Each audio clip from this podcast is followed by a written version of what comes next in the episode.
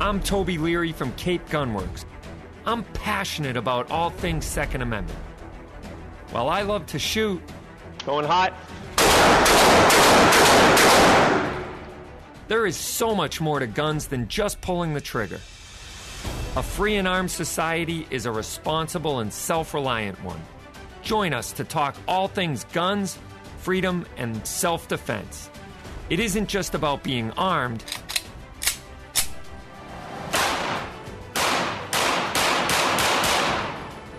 It's about being responsibly armed.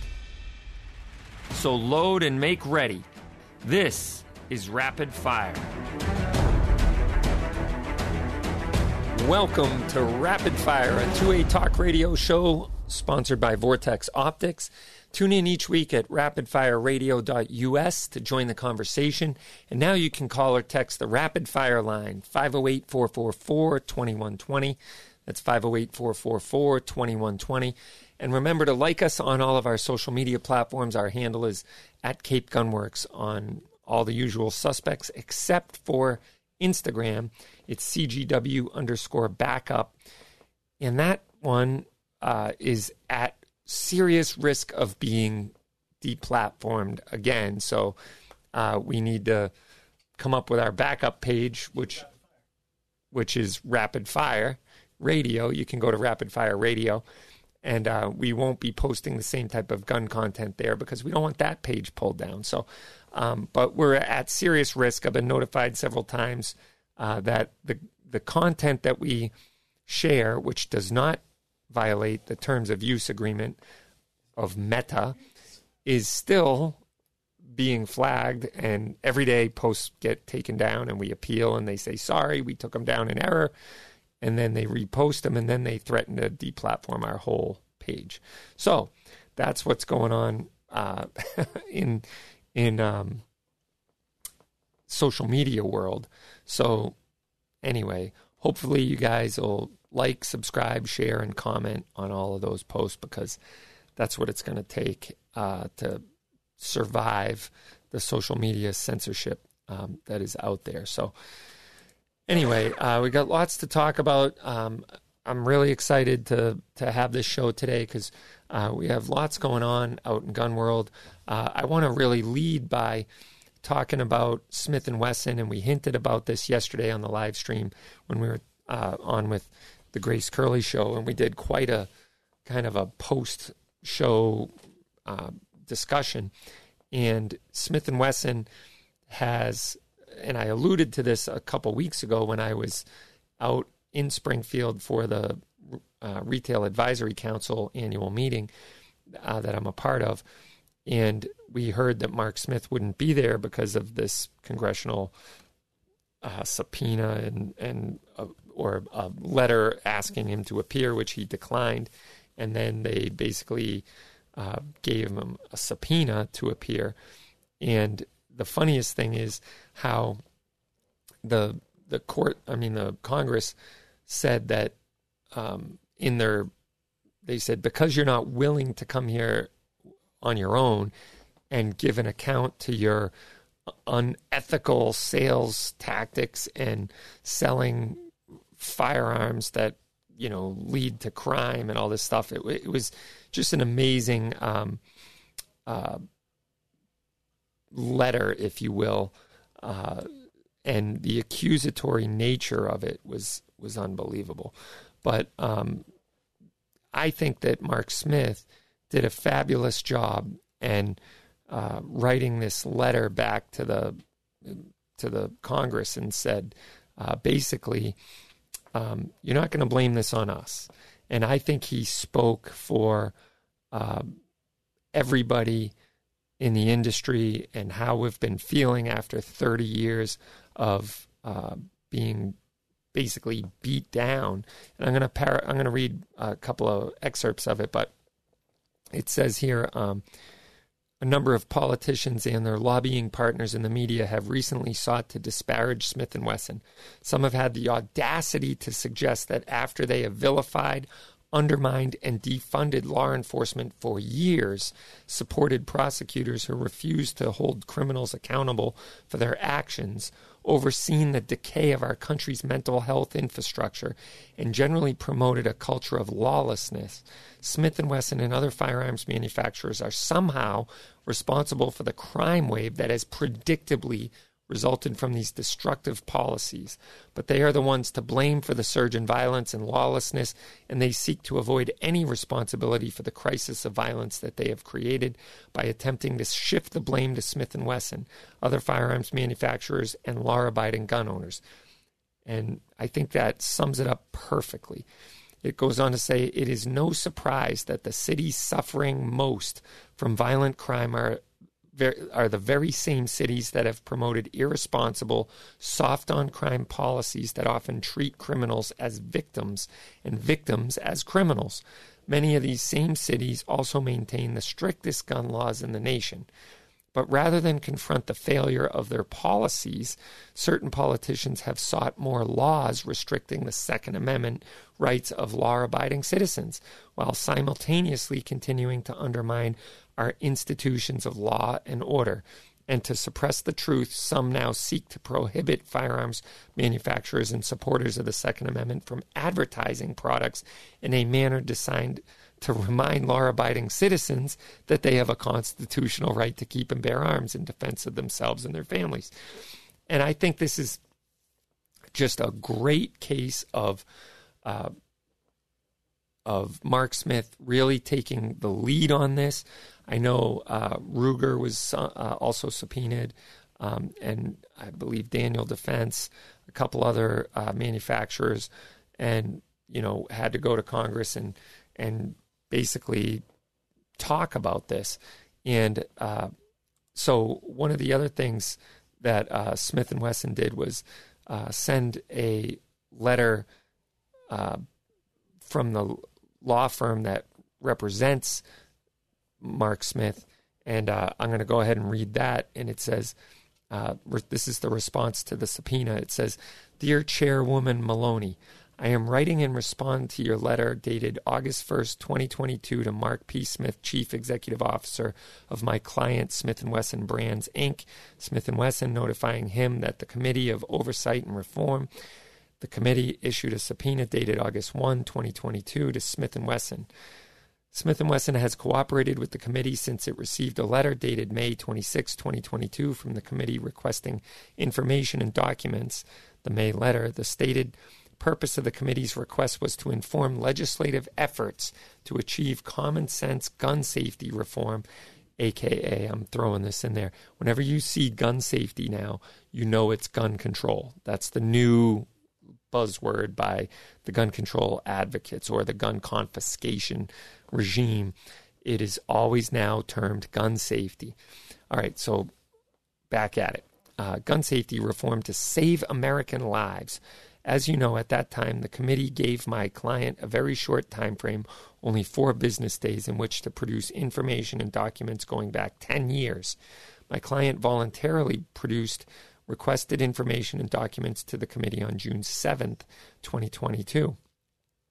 In response, responding to the committee, Smith & Wesson expressed concerns about producing certain proprietary uh, information such as specific numbers of modern sporting rifles it sold and the specific annual gross revenue and profits it derived from these sales. In an effort to accommodate the committee's request for this information, my client provided non public information disclosing that MSRs make up more of half of its total annual sales and total units sold in the long gun category, which is a category my client publicly discloses through filings with the Securities and Exchange Commission.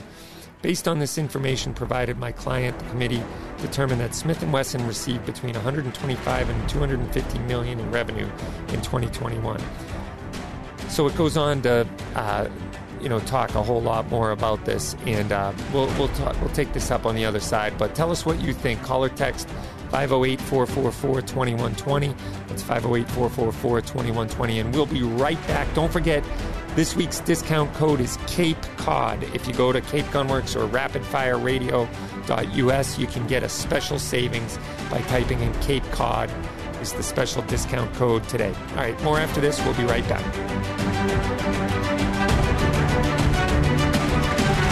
Vortex offers the very best optics specifically made for shooters with rugged construction designed for extreme environments. Vortex Optics build quality ensures accurate, reliable, and repeatable performance every time you squeeze the trigger.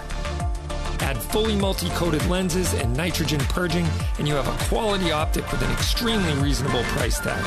That is the Vortex difference. Come into Cape Gunworks to see the full line of Vortex optics today. Federal ammunition is 100. This is where the American ingenuity met a trailblazing spirit. Hard work united with patriotism and technology blended with new ideas. That's federal ammunition. Right here in Anoka, Minnesota, born in 1922, made in America, and proud to be the best. Federal ammunition, a century of innovation, and we're only getting started.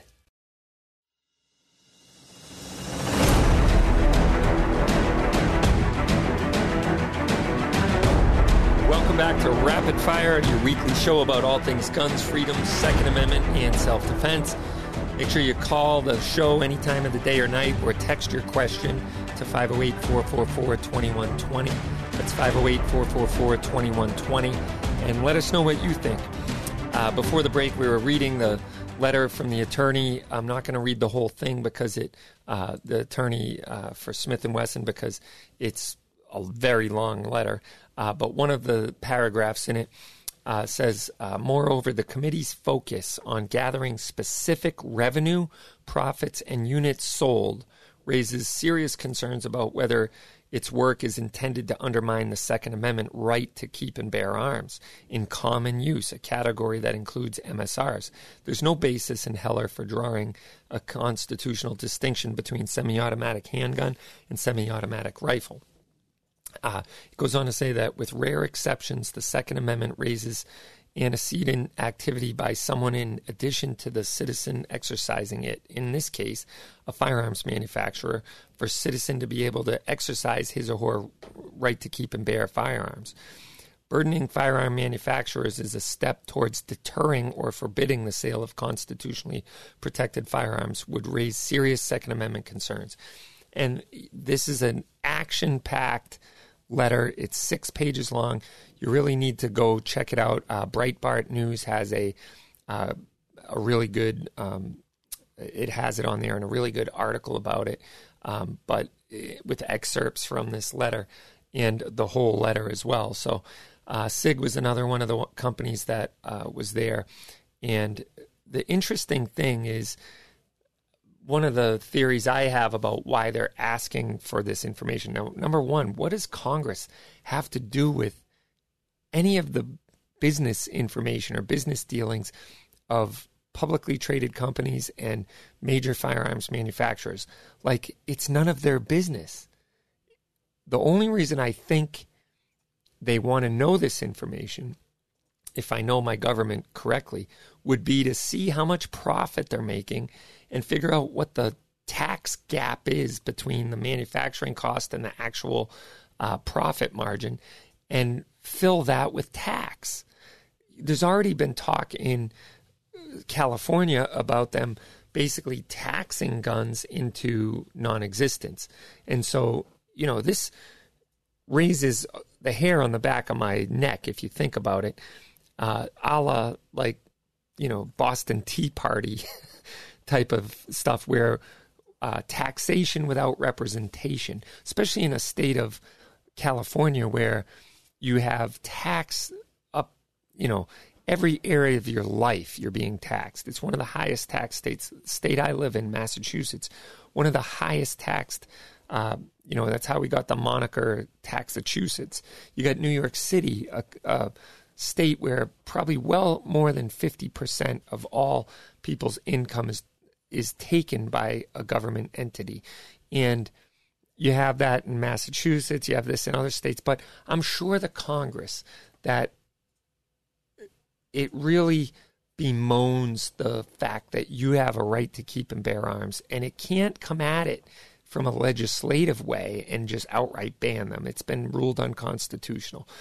So until there's some sort of constitutional Congress where they can uh, basically change the Second Amendment, which there's now more and more talk of, uh, you know, by these people who want centralized power in the hands of government with disarming uh, the law abiding, responsible people of America.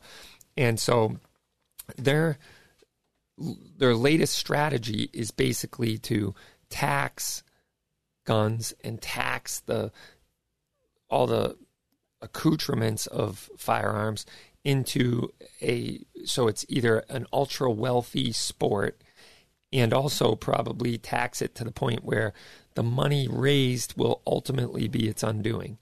Um, I I have concerns, and I always have as long as I've been in this industry, of the funding of certain areas ending up becoming a boomerang to basically be the dismantling of of this industry.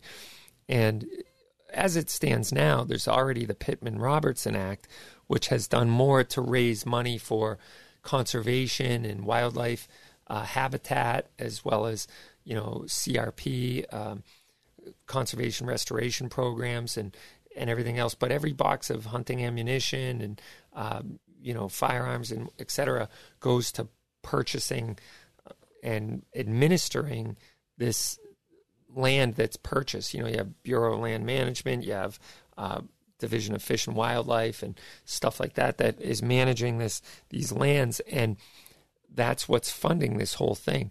And so, what I I worry about is that at some point the funding of these will create this regulatory body of or agency that now dismantles it, and I think that same thing could happen with firearms with the taxes that I assume, you know, and maybe my assumption is is way off base. Let me know what you think at 508-444-2120, but I don't think it is. I think it's um, I think it's really uh, the the goal is to undermine the whole Second Amendment through taxation, through legislation that even though it's unconstitutional and now they have been put on notice by the uh, Bruen decision, they are now certainly uh, you know, looking for other ways to defund the the firearms industry.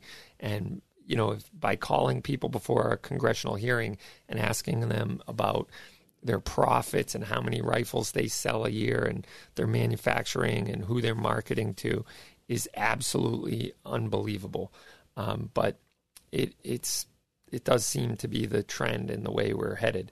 Um, because you know what's amazing to me is guns in the hands of responsible private citizens pose no threat to anyone except evil psychopaths who want to commit violence oh, against oh against people and tyrannical government. Those are the only two categories that should be worried.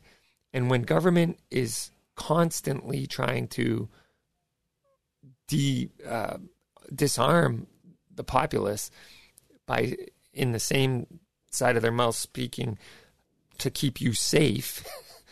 I find that ironic. Um, that is amazing to me. The fact that they can't trust people who pose no threat to them unless they are a tyrannical government trying to change the course of this country and take away their enumerated rights.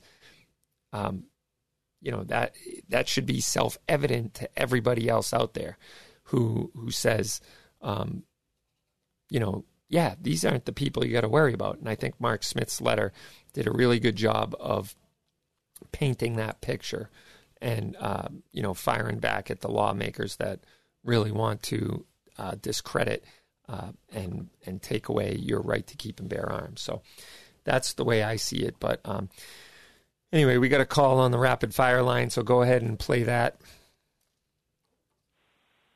I'm calling about a M1 carbine, and I wanted to ask you, do they do they uh, work best, sell best at eight hundred dollars? I wanted to just ask that question. M1 carbine I just wanted to know if they would go for around eight hundred dollars or so. Okay. Yeah. All right. Yeah. So if it's an Ingersoll, I think that's what you said, an Ingersoll. Um, would it go for around eight hundred bucks? Uh, probably not. I think uh, M1 carbines are going for a little more these days. You could still get the uh, the Kahr Arms or the Thompson auto ordnance ones. Uh, those are probably seven, eight hundred bucks brand new. But if they're a historic, you know, military type war piece, then they're probably going to be a little more than that. I would say you could get one for the eleven or twelve hundred dollar range, depending on what it is, um, and they can quickly go up from there, depending on what it is. But um, yeah, so great question. Um, but getting back to what we were talking about, I just want to read another excerpt here from the Smith and Wesson letter, and this I think was was really really good. How uh, Mark Smith summed it up. And by the way, Mark's a great guy. I've got to know him over the past couple of years of being on the Retail Advisory Council, and he's just a class act. And the thing I really appreciate about him is when we are there, he's genuinely interested in our businesses and what we're seeing, but he also is a great listener. He listens to what is going on in the industry out there. But anyway, here here's how he wrapped up his letter. To be clear, Smith & Wesson firearm has never broken into a home. A Smith & Wesson firearm has never assaulted a woman out of a, a, a, out on a late night run in the city. A Smith & Wesson firearm has never carjacked an unsuspecting driver stopped at a traffic light. Instead, Smith & Wesson provides these citizens with the means to protect themselves and their families. Amen to that, Mark. All right, we have a friendly shooting contest for all levels coming up. It's Veterans Top Shot Invitational, and it has openings for the shooting contest this fall, and it supports great veterans charities. Go to topshotinvitational.com to sign up today. That's topshotinvitational.com to sign up. And we have Mike Detty next. You don't want to miss this. It's going to be awesome. You got to hear this interview. We will be right back. This is Rapid Fire.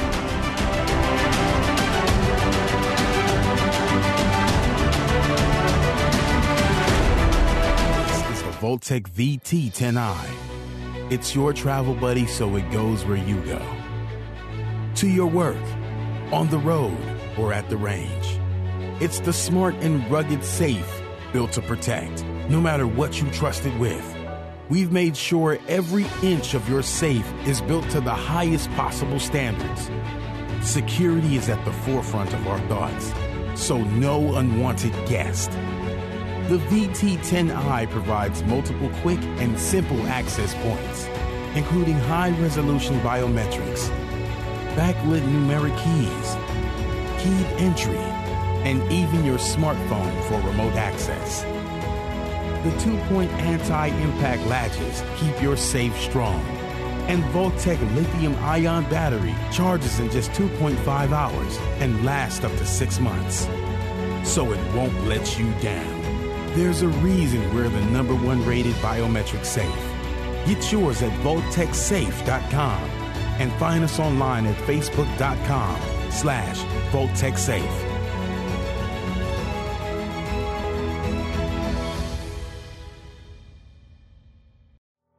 If you're looking for legal protection, text CGWMA to 281 603 0066. Text CGWMA to 281 603 0066 for a special offer from U.S. Law Shield on self defense insurance. Text CGWMA to 281 603 0066 to get a special offer from U.S. Law Shield today.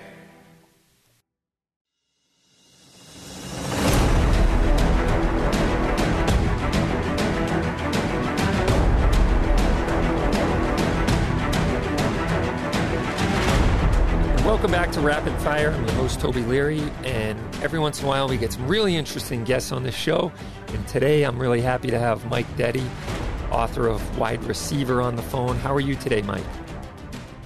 Toby, I'm doing great, and thank you for including me today. Oh, really happy to have you. Um, it's funny because one of our listeners to the show actually made the introduction, and he'll hear me from time to time talking about certain government operations that went horribly wrong. And he said, Well, I kind of know the guy who was involved in Operation Wide Receiver, which ultimately left to Fast and led to Fast and Furious. And I said, Really? I'd love to talk to him. So here we are. Uh, why don't you tell everyone, all the listeners, about what it is you do and what you've done and how, you know, uh, you ended up writing a book called Wide Receiver. I'd be happy to. So, uh, some of your listeners may recognize my name from magazines like Ballistic or Combat Handguns or Personal Defense World. I've been writing for gun magazines for over 30 years. But what led me down the road to writing this book, Operation Wide Receiver, was I, at one time, I was a distributor for DPMS, Rock River, and Armalite companies um, selling their AR-15s and other related goods at Arizona gun shows. And back in 2006, I had a customer that just aroused my suspicions. Uh, he bought a bunch of lowers from me um, without the top ends on them. And uh, in fact, he wiped me out and he came back the next day and asked me if I had any more. And I said, you know, you had you got everything I had yesterday, um, but I've got 25 coming in uh, this week in time for the gun show next weekend. Hmm. And he said, I'll take them all. So uh, that raised a red flag immediately. And Monday morning, I contacted my contact at the Tucson ATF office, and uh, he had me fax the 4473, the paperwork that this young man filled out for those those lowers that he purchased and I, you know, had suspicion based on his lack of knowledge and wads of cash in his pocket that probably he wasn't buying them for himself. He did pass the background check, mm. but by doing so, I now had his name, address, social security number, and so forth. So that was passed on to my contact, who called me a couple hours later, and he says, "I, I think your suspicions are correct. This kid is a is a known associate of a cartel." Wow the the very next day, uh, his boss had me come down to the Tucson office, and uh, he said, "Mike, uh, we think we're into something serious here, and we're asking for your help. You think that you can help us? Are you willing to help us?" And I said, "Sure. What do I got to lose?" So, how long do you think this will take? He said, probably three weeks max. We we want you to sell those other lowers to him this week. We're going to follow them. We're going to do some surveillance, investigation, so forth. But I don't see this going any further than than three weeks. Hmm. Well, three weeks turned into three years.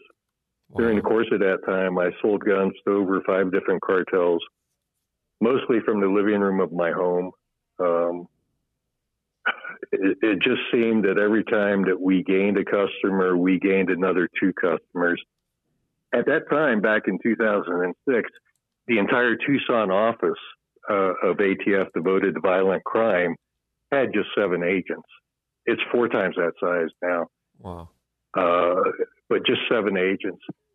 And we worked really hard, and I was convinced that our efforts were to take down a drug cartel what I realized at the end of those three years was this had nothing to do about taking down a drug cartel or making our country a better place. The fact of the matter was, all we were doing was supplying guns to Mexican cartels, hoping, not me, but ATF, hoping they would show up at the scene of a violent crime. That way, they could go out in front of the American public and say, look what's happening to these poor innocent Mexicans because of American guns. Oh. We need to do something about it. If that doesn't sound right to you, research uh, Eric Holder. Just three weeks into the administration, they asked him uh, if he intended to do anything about gun laws. And he said, overall, we don't think we need to, but we do need to reinstate the assault weapons ban because innocent Mexicans are dying at the hands of American guns. Wow. So you talk about telegraphing a punch. The people that were involved in Operation Wide Receiver, which actually started in 2006 under the Bush administration, were all the same people that were principals in Operation Fast and Furious. It's just that under the Obama administration, that operation grew four, fourfold, Wow. four times the size of what it was uh, when I was involved with it. And I was involved, I was actively involved from 2006 to 2010, working for uh, ATF in the capacity of a confidential informant. Jeez. Well, I'm stunned in silence here because, you know, I feel like there's enough out there for the ATF to have to to actually like go out and investigate crimes and and take care of uh, you know business without creating work for themselves. And that sounds to be sounds to me like that's exactly what they were doing, but it it's even more nefarious than that when they want to try and lay the blame at the feet of the gun dealers that are uh, helping the cause, if you will, or think they're doing the right thing for the you know all the right reasons, and yet Well, it, and and if you remember, it was at this time, you know, early in the Obama administration, that Hillary Clinton came out and said the problem with guns in Mexico is that ninety percent of the American gun dealers are corrupt. Just threw that out. The, where that number came from, I don't. yeah It's impossible to know. But they were trying to villainize uh, the gun dealers. In fact, we had a local reporter here in Tucson uh, that wrote for the Arizona Daily Star that did his very best to villainize me as a gun dealer, so willing to compromise my integrity for the few dollars I was making on the guns that I was selling to the cartels at the behest of the government. Keep in mind, I didn't do anything on my own other than those those first six lowers that I sold this one individual. And the only reason I really sold them to him was so that I could collect that data of what you know where those where this fellow lived and so forth, so it could be investigated. Everything else that I did in the next three years was at the behest. It was at at the um, direction of uh, the ATF agent, the local agent, the resident agent in charge in Tucson, um, uh, Jack Higman. Uh, he was my big boss. My case agent was Brandon Garcia. If the name Brandon Garcia sounds familiar, uh, a couple weeks ago on the internet, his resignation letter from the ATF became public. It was leaked by somebody. If you get a chance, Google that. Uh, Brandon M. Garcia resignation letter. And he details all the things that are currently wrong with, with that agency. And as you mentioned, they have a long and rich history of creating crime where no crime existed. right Um, this this whole thing that became Operation Wide Receiver, it really could have been done in a weekend. I mean, they could have gone and arrested these guys, and that would have taken somebody else certainly would have filled their shoes. But they knew at that time, or the leadership knew at that time, that's not what they were interested in. They were just interested in getting those guns to Mexico. And you know what? The the worst part of this is people died. Uh, American citizens died. I don't know how many total, but we do know of Brian Terry, uh, who died as a result. And that's probably what blew the lid off this thing. Wouldn't you agree? Oh, I I agree one hundred percent. And uh, you know the the frustrating thing of it was I was talking to uh, a Tucson agent, and he told me that within hours of Brian Terry being killed, they knew that one of the guns on the scene was a Fast and Furious gun. Hmm. And as soon as that happened, uh, ATF started moving backwards, trying to cover their tracks. It was at a uh, a news conference not long after Brian Terry's death that Bill Newell, who was the resident, uh, not the resident, but the, the special agent in charge of the Phoenix office, which covers all of Arizona and New Mexico, quite a big territory, came out and said at a, at a news conference that absolutely no guns uh, were allowed to walk across the border as part of any investigation, Wow. which we know is a lie. Right. Unbelievable.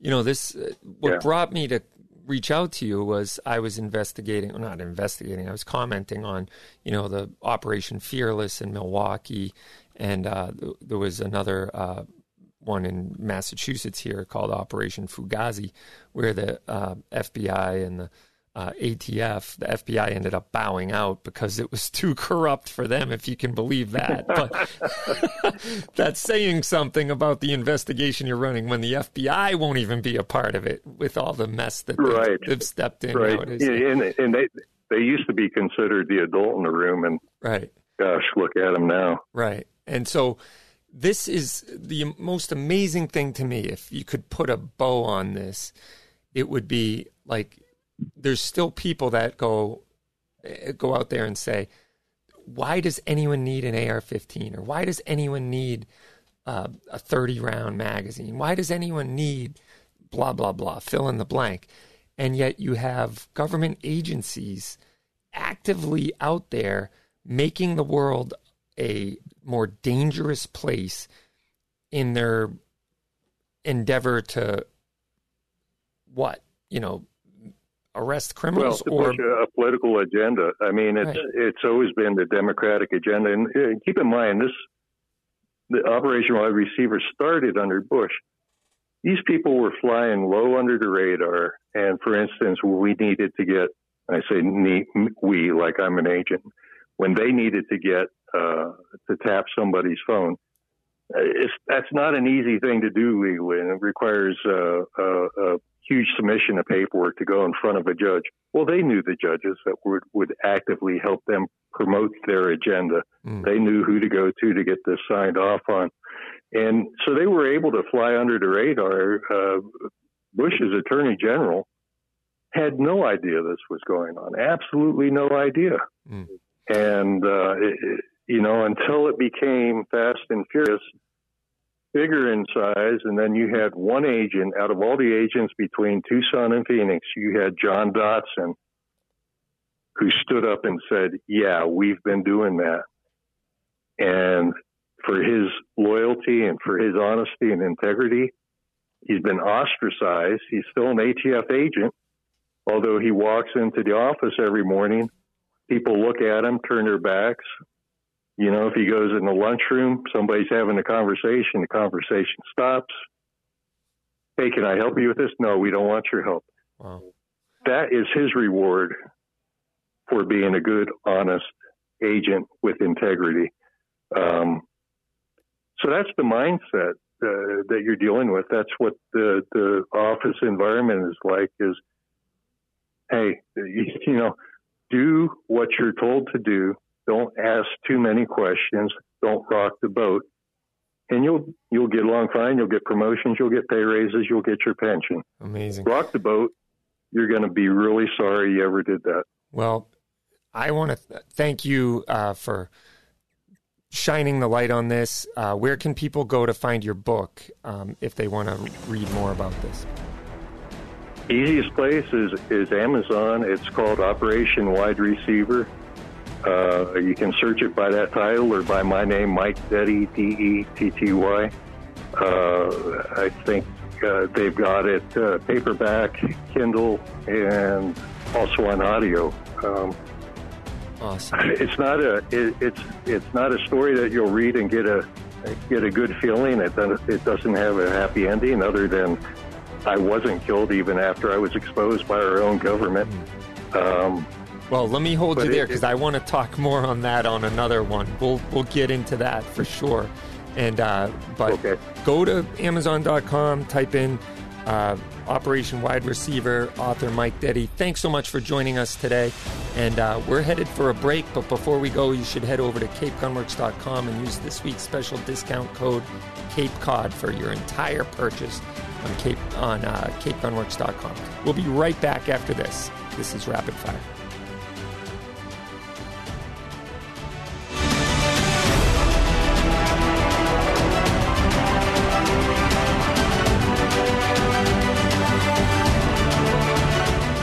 If you're looking for legal protection, text CGWMA to 281 603 0066. Text CGWMA to 281 603 0066 for a special offer from U.S. Law Shield on self defense insurance.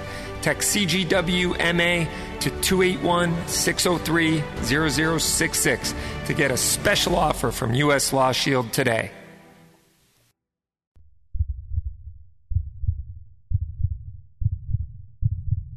May your tag of a lifetime finally come through. May the snow pile up and the elk come down.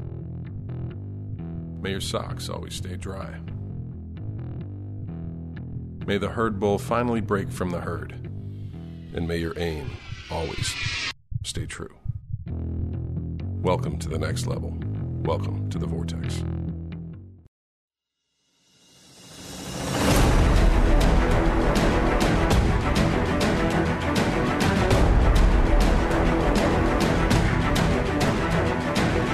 Back to Rapid Fire, your weekly show about guns, freedom, Second Amendment, and self defense. And we're talking right now all about self defense with Barrett Kendrick from Bear Co Training. How are you today, Barrett?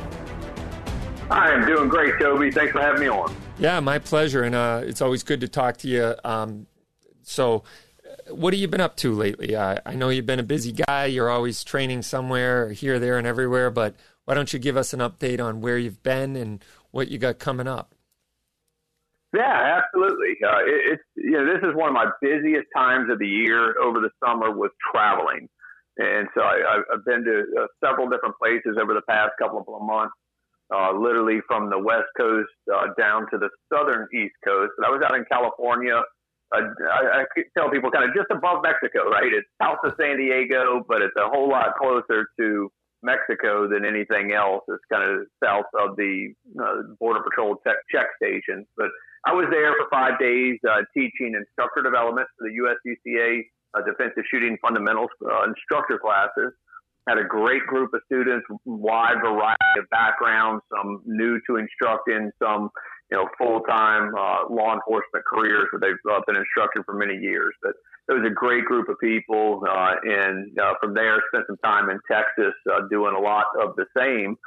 Uh, northern Louisiana, uh, teaching active shooter response to a a, a church facility up there, uh, as well as I just actually came back from the uh, southern, uh, southeast coast of Florida uh, in the Fort Lauderdale, Miami area, providing active shooter response training for a school district down there. So it's kind of always exciting to do to be preparing teachers for coming into the you know the new school year.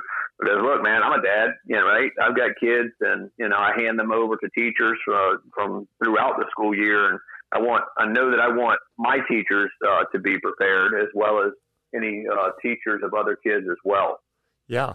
Uh, but yeah, so it's it's been it's been a really a busy couple of months, a lot of travel, a lot of miles, uh, both flying as well as in the vehicle. But I'm excited to to come visit y'all. So I'm headed up that way, right? So Yeah. I'm here almost a week, uh, I guess about a week from tomorrow. I'll be uh, flying up uh, to Massachusetts uh, to teach in uh, five days of instructor development uh, for the USCCA Defensive Shooting Fundamentals Program. So, man, I'm excited to get up there. Beautiful area, uh, right there on the coast of the Cape, and hopefully I'll spend a little bit of extra time this year, maybe doing some fishing or something. Yeah, that would be great. It's going to be awesome to have you here. And you know what? So after you're here, which by the way, if you want to sign up for that class, you can go to uh, CapeGunworks.com or BearCoTraining.com. Do I have that right? What's your email? What's your website? Yeah, that is correct. BearcoTraining.com, B as in boy, E A R C O, the word training.com. Uh, that gets you to the direct links for it. Yeah, so you can take the end user class, or if you're interested in taking your uh, your game to the next level and you want to become an instructor, that would be a great class to jump in uh, with Barrett. He gets out here maybe once a year, so it'd be an excellent opportunity. And uh, you've been part of the PDN training tour and doing some classes for them. Uh, this is probably your you've been with them since the start of the PDN training tour, pretty much, right? Yeah, pretty much since the start. Uh, I've been around it, I think, since the start, but have been teaching as part of it, you know, for nearly you know the last decade or so. Uh, and yeah, so it's uh, it, it's been it's been real good along the way. Yeah, that's great. And if you want to check out the PDN training tour and the classes coming up on that, you can go to Uh, I think it's PDN Training Tour or PDNtraining.com if I'm not mistaken. But I'll drop the link in the chat if I got that wrong. Do you know what the link is? Yes. Uh, the personaldefensenetwork.com is probably going to be the easiest okay. way. And then there is a link that gets you over to the training tour calendar. Obviously, instructors like myself are teaching on the tour. We're teaching everything from defensive handgun use, defensive rifle use, but uh, they, I, I, had taser certification courses early on during the tour. You know, I, uh, there's a lot of other instructors offering everything from uh, trauma medicine to uh, long range uh, uh, marksmanship shooting uh, to personal defense classes. So yeah, there's a lot of instructors in a lot of different areas, uh, lots of different backgrounds with the instructors offering classes all over the country. Awesome. And even, you know, in, in, other countries at times. That's great, man. Well, we're looking forward to having you here next week. So uh, thanks so much, Barrett, for jumping in. And if you want to check out his website, what he's got coming up, it's bearcotraining.com, B-E-A-R-C-O training.com. So thanks so much, buddy. We'll see you next week. We're going to break. You should go to rapidfireradio.us and check out the latest rapid fire gear. Show your Pro 2A by wearing a shirt, hat, or hang a flag and go to rapidfireradio.us and click on Get Rapid Fire Gear. We will be right back.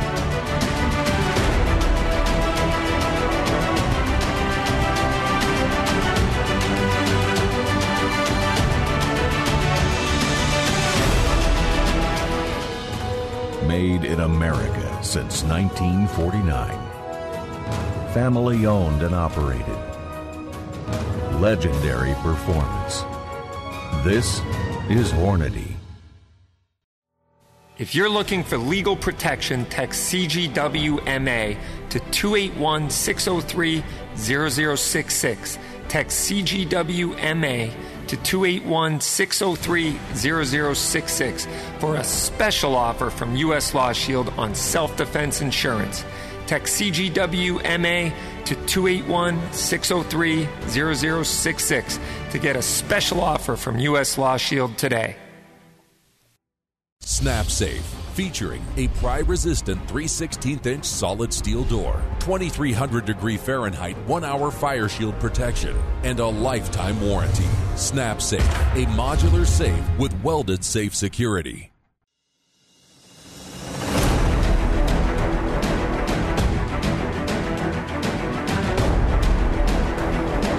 Welcome back to Rapid Fire, your weekly show, all things guns, freedom, Second Amendment, and self defense. And 508 444 2120 is the live phone number you can call into Rapid Fire, or you can text or call the Rapid Fire line 508 444 2120. Leave a message when we're not broadcasting, or text your question. Just leave your name, location, and your question to 508 444 2120. And make sure you tune in every week, and we'll try to get to all your questions. So, man, that was a crazy couple of interviews. Um, getting back to the uh, the one with Mike Detty, um, you know, there's so much more I'd like to talk about there with him, and we'll definitely have him on a show uh, coming up again. Maybe at some point we might even have to do the long format, um, you know, version of that show, and oh and basically go an hour. You could easily do an hour or two with that. So, um, and ammoland.com has a copy of the uh, letter of resignation from Brandon Garcia, uh, who is a career agent in the ATF, and he, you know, posted his resignation letter, and it is a fascinating read. I uh, have read a bunch of it, and you're not going to believe it, but. Uh, one thing I actually just want to read real quick from that letter. It's a six page letter. And uh, he said in his resignation letter did our leaders forget that ATF agents are law enforcement? Most agents are pro gun. Uh, elegance should be anti criminal. Uh, all agents, excuse me, you know, punctuation is key. So a space between all and agents. I'm like, elegance, that's a new one on me. all agents should be anti criminal. We did not become ATF agents so we could collect data ensure firearms are in compliance, seize trigger groups, argue about what firearm is or is not, seize firearms for reasons other than prosecuting criminals or spend countless hours inputting data to justify someone else's existence in headquarters. We became ATF agents so we could work the streets and smack evil in the mouth. We took this job because we are willing to risk it all and hope that we can make the streets just a little bit safer for the law abiding, upstanding citizens of the USA. At least that's why I became an ATF agent. And the sad takeaway of this is that's the guy I want to stay on and make significant changes, but he can't stay on in good conscience when he's being told to break his oath to the Constitution in his daily routine as an agent. And this is something that Ted Nugent shines the light on very, very well. Um, and that is most agents go along to get along because they don't want to risk losing their pension. So they were willing to break their oath on a day to day basis and do what they're told and kind of put the blinders on and follow orders because they're afraid to lose their pension. So here's a man, uh, Brandon Garcia, who is standing up and after 30 plus years in the ATF saying, I can't do it any longer. My conscience has got the better of me. I can no longer take you know this job and go out every day in the direction that this country is headed and the direction that this agency is headed. And i think this is very um, poignant if you th- look at it in light of the story that mike Detty was telling. And also you read fast and furious you read those other uh, those other stories of the gun walks basically these gun walk operations, and um, you know the other failed operations like uh, like the one in Milwaukee that I talked about, Operation Fearless and Operation Fugazi in New Bedford, um, and these these agents are violating their oath of office to uphold the Constitution. And I would like to see more of this. Unfortunately, the better guys end up going away and all that's left are the ones who are willing to look the other way or acid wash their conscience and say, hey, you know, I have to do this because my family needs to be fed and I need my pension. And they're in a they're in a tough situation. Uh, and I'm not saying that every agent is bad. I'm not saying that. I think probably the vast majority of them are good. Uh, but at some point, they need to stand up for the Constitution that they have sworn to uphold. And this goes for any police agency. I'm not talking just ATF or FBI or federal agencies, but, you know, how about local, state, and local police, sheriff's departments? Um, one thing I've found is sheriff's departments seem to be a little bit more or less apt to um, to bend their or compromise their oath of office than some of the bigger law enforcement agencies. And and so, you know, they have really held these some state states and cities together uh, through their policing efforts. And in a state like Massachusetts, where the sheriffs really don't have any policing powers, they are more the administration or the agency that administers the the jail system and the guards and prison guards, and they're basically the correctional officers um, but in other states, they have serious police powers and they hold a lot of power, and in some cases, are in elected positions. So, um, you know, it's a it's a really powerful position. Um, and I know I've done this. I did this two weeks in a row now, where I took up the whole show, and I didn't really get a chance to get to any of your questions. But I'm going to hit on a few in the last couple minutes here um, 500 Magnum asks, "Do I ever carry a revolver for my EDC? You love to carry a 38 special." I do have um, a, and I'll even hold it up for the camera for those who are watching. A Smith Wesson uh, SP 101 with the high polish and the bobbed hammer in 357 Magnum, and I love this gun. I ha- have owned it for years. I actually bought it for my wife, and then she uh, shot it once and handed it back and said thanks, but th- no thanks. And so uh, it's become one of my guns. Another one of those you buy your wife a gun and you end up with it. Uh, so anyway, uh, B is wondering if I take in off roster guns on trade. Um, yes, we do because uh, we can sell them online. Uh, so we do from time to time. And you're looking for a 509c, I believe we have those in stock. So go ahead and bring in your trade, and we'll we'll work with you on that. Um, let's see. Uh, Cape Cod is saying that the hat I'm wearing, which is a CGW hat, would be a good uh, start to a conversation if someone asks what's CGW. And um, yeah, I think it would be a great, great conversation starter. Um, you can tell them it's Cape Gunworks, my favorite gun store, and go online and get my discount code Cape Cod uh, to to save a good percentage off my entire order. But um, we'll get to more of your questions in the second hour. So if you're listening on the radio, we'll see you next time. But you're going to have to tune in at rapidfireradio.us um, to get the second hour of content. We're going to get to more of your questions. We have some bonus content coming up after the show, so you want to stick around for that. Remember, guys, uh, freedom will always be on the right side of history. So stay tuned in, and we will see you next time. God bless. I'm Toby Leary.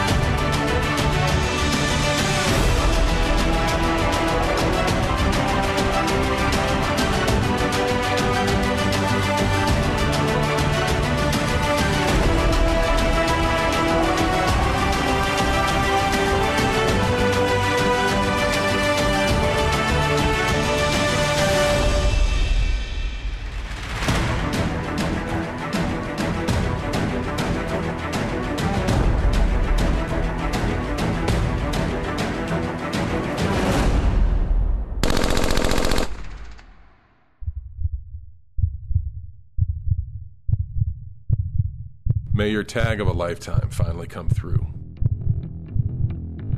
May the snow pile up and the elk come down. May your socks always stay dry. May the herd bull finally break from the herd. And may your aim always stay true. Welcome to the next level. Welcome to the Vortex. Alexander Hamilton said, Those who stand for nothing will fall for anything. This is Toby from Cape Gunworks. When our founding fathers drafted the Second Amendment, there was no question of its meaning. Today, if you have questions, come to Cape Gunworks for some advice, training, or to send a few rounds downrange. We have a fully stocked pro shop with a huge selection of guns, crossbows, archery, classes, rentals, a 15 lane range, and a friendly staff. Come on down to Cape Gunworks, Airport Road, Hyannis, or capegunworks.com. This is the Vaultek VT10i. It's your travel buddy so it goes where you go. To your work, on the road, or at the range. It's the smart and rugged safe built to protect, no matter what you trust it with. We've made sure every inch of your safe is built to the highest possible standards. Security is at the forefront of our thoughts, so no unwanted guest the VT10i provides multiple quick and simple access points, including high resolution biometrics, backlit numeric keys, keyed entry, and even your smartphone for remote access. The two point anti impact latches keep your safe strong. And Vaultek lithium ion battery charges in just 2.5 hours and lasts up to six months. So it won't let you down. There's a reason we're the number one rated biometric safe. Get yours at VaultekSafe.com and find us online at Facebook.com slash VaultekSafe.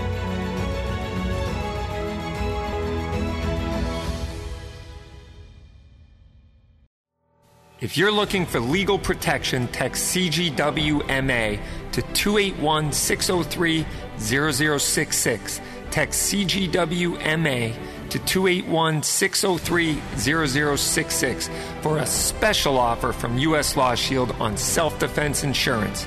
Text CGWMA to 281 603 0066 to get a special offer from U.S. Law Shield today.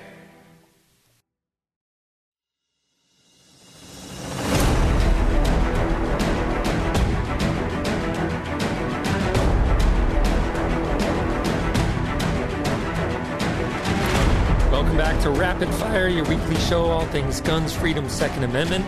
It's a two-way talk radio show sponsored by Vortex Optics, so tune in each week at rapidfireradio.us to join the conversation. And now you can call or text the Rapid Fire line 508 444 2120. That's 508 444 2120. Remember to like us on all the social media platforms. Our handle is at Cape Gunworks, except for Instagram, where it's CGW underscore backup or rapid fire radio. So we had a fast and furious uh, first hour, no pun intended, and uh, it's it was you know really interesting conversation with uh, with uh, Mike Detty and also Barrett Kendrick. Uh, love having both those guys on the show. It was really good, and uh, so getting back to some of the stuff we're talking about, and then we're going to get to your questions. And um, it's it's really interesting. But uh, the Supreme Court is considering a concealed carry reciprocity and nonviolent person consideration. Uh, this is a Massachusetts based case, and we will know more about it in September whether or not they will take it or remand it back to the lower court. So it's really interesting. I'm from Massachusetts, so I'm fingers crossed. But the long and short of this case is there was this doctor who had his concealed carry permit, and he I think he went down to Washington D.C. years ago, like in 2016 or something like that, and he was about to go into one of the museums, and they had a big sign, "No firearms allowed." So he talked to a security about maybe declaring the gun and storing it in a locker or something, so we could go on the tour, and basically they summons the police and they arrested him for illegal possession of a firearm and he didn't know he couldn't be in Washington D.C. at the time without a uh, concealed weapons permit that they wouldn't even issue in in D.C. And so he, uh, you know, was arrested, taken down. You know, they ended up releasing him, and you know, it, it caused a whole bunch of drama and problems for him. And then fast forward when his mass license to carry expired, they used that as a suitability type of situation to not renew his license. And he fought it, he appealed and said, Hey, whoa, you know, I, I'm not a violent person. I've done nothing wrong. Um, I've dealt with the issue down in Washington, D.C. Honestly, didn't know about it. But this could be actually another landmark ruling that if they rule, you know, under the text, tradition, and history of the Second Amendment, whether or not it's appropriate to um, arrest this guy who was duly licensed in his own state when he left the state uh, because he wasn't licensed in that state. I think this could be awesome, and hopefully the Supreme Court will hear the case um, and not remand it to the lower court because basically, if they find in favor of him, then basically it's it's national reciprocity without having to enact a law that says national reciprocity. Because we all know before there were licensing requirements people took their guns and went wherever they wanted to right? So that was known and it was obvious and it was the way things were. And it wasn't until each individual state started to require permits and licenses and uh, you know, then they could restrict you from carry or not carry. You know, it, it was basically in the home and not in the home. So we have this whole labyrinth of law on state levels prohibiting people from out of state. But um, I think this is more of a bigger picture issue. And honestly, it, it goes down, comes down to something that's so obvious, uh, obviously an infringement upon our Second Amendment that I think it would be really good uh, obviously, they could just knock it down to the to the district court, and thankfully, um, when they reenacted his license, he had the wherewithal and the fortitude to continue the lawsuit because they were trying to get it dismissed as moot now that they had reissued his license. And, and he basically said, no, no, no, no, no, we're, we're still going to push forward because his rights were infringed upon for a long period of time while they were trying to keep him from getting his license again. And I, I see, I see that uh, sometimes courts will dismiss it as moot, um, even when there's merit to hear the case, and that's what the the mo has been in New York. And there was, there was a, a another case before the Supreme Court um, in the last session, not the one that just expired, but the one before that, when there were 10 different gun cases. And one of them was can the state of, uh, can the city of New York City uh, make a law that says you can't carry a gun outside the home, even if it's to go to the range, like in the western part of the state or the northern part of the state, where the concealed carry isn't prohibited like it is in New York City. So this was a one of those cases. Uh, I think it was another one. The New York State Rifle and Pistol Association was the plaintiff in, and they took it um, to the Supreme Court, and the Supreme Court declined to hear it, and they dismissed it as moot because the New York City acquiesced and basically said, "Okay, we're just kidding." Yeah, for decades we've been requiring, you know, making it illegal for people to take their gun outside the home. But now somebody challenged this, and we're going to say, just kidding. Uh, you can go ahead and take your gun outside the home. And I think that was a situation that should have been heard by the S- Supreme Court, but they um, didn't hear it and they said, oh, it's all moot because now you can take your gun out. Well, then they just changed the wording of the law and they reinstitute it, and now you got to you know, appeal it for decades and spend hundreds of thousands of dollars. It goes back to the first hour's discussion about um, the taxing the gun industry into oblivion. Well, this is a similar tactic, and they just basically uh, pass a law that they know is unconstitutional, and it might get dismissed at the first pass at the district level if they get the right judge, and now they have to appeal it and up to the you know Court of Appeals, and then they may or may not hear it, and then it has to get appealed again up to the Supreme Court level. So it's know, it's a uh, never-ending cycle, and thankfully, I think Bruen put a stop to this, and uh, you know, put an end to this, which was much needed. So, anyway, um, but what do you think? 508 444 2120. You can call, text, or leave a message. 508 444 2120. We're going to jump back on a couple of your questions before I get back to my stack of stuff. Um, but uh, let's see. Um, Davey says, I just put a green dot on my uh, 509 tactical. Where should the dot be? In the center of the glass or just about the suppressor height sights, like a golf ball on a tee? Um, I like it right in the center of the glass. When people try to co witness it with sights, um, you're defeating the purpose of a red or a green dot sight. Uh, I think that it makes sense if it lines up, but if you have suppressor height sights, but don't get all confused about, oh, I got to make sure it co witnesses because the only thing worse than lining up three things, which is what you have to do with iron sights, you have to line up the target, the front sight, and the rear sight. When you put a red dot, the only thing worse than that is lining up four things. So now you got the target, the front sight, the red dot, the rear sight which is really ridiculous. So you're defeating the whole purpose of the red dot sight, which is, or the green dot in your case. So when you drive the gun out and that dot is visible in the reticle and you press the trigger, it goes where you're looking. Uh, so I would set it up somewhere in the middle of the reticle um, and ignore the sights altogether. So hopefully that's helpful, Davey. Um, let's see, uh, 50 following along. Let's see how many at the end of the show. Good point, G Webs. Uh, I'm if you type your questions into the chat and you know you'll help the algorithm uh, bump us up that'd be great um, and 500 magnum is asking a really tricky question. Uh, toby what is your favorite caliber of all?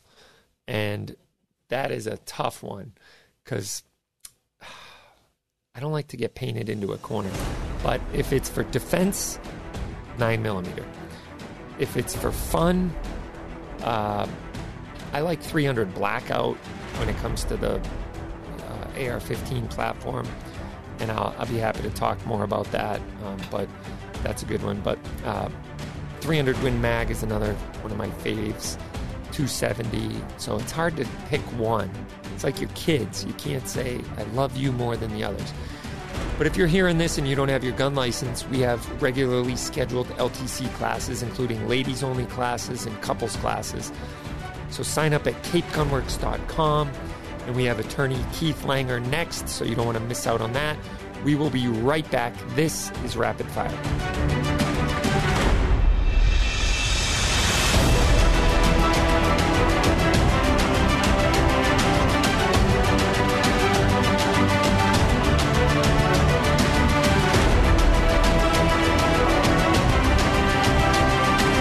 This is the Vaultek VT10i. It's your travel buddy so it goes where you go. To your work, on the road, or at the range. It's the smart and rugged safe built to protect, no matter what you trust it with. We've made sure every inch of your safe is built to the highest possible standards. Security is at the forefront of our thoughts, so no unwanted guest the VT10i provides multiple quick and simple access points, including high resolution biometrics, backlit numeric keys, keyed entry, and even your smartphone for remote access. The two point anti impact latches keep your safe strong. And Vaultek lithium ion battery charges in just 2.5 hours and lasts up to six months. So it won't let you down. There's a reason we're the number one rated biometric safe. Get yours at VaultekSafe.com and find us online at Facebook.com slash VoltecSafe.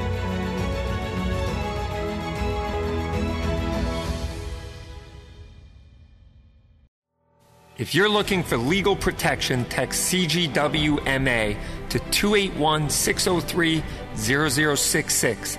Text CGWMA to 281 603 0066 for a special offer from U.S. Law Shield on self defense insurance. Text CGWMA to 281 603 0066 to get a special offer from U.S. Law Shield today.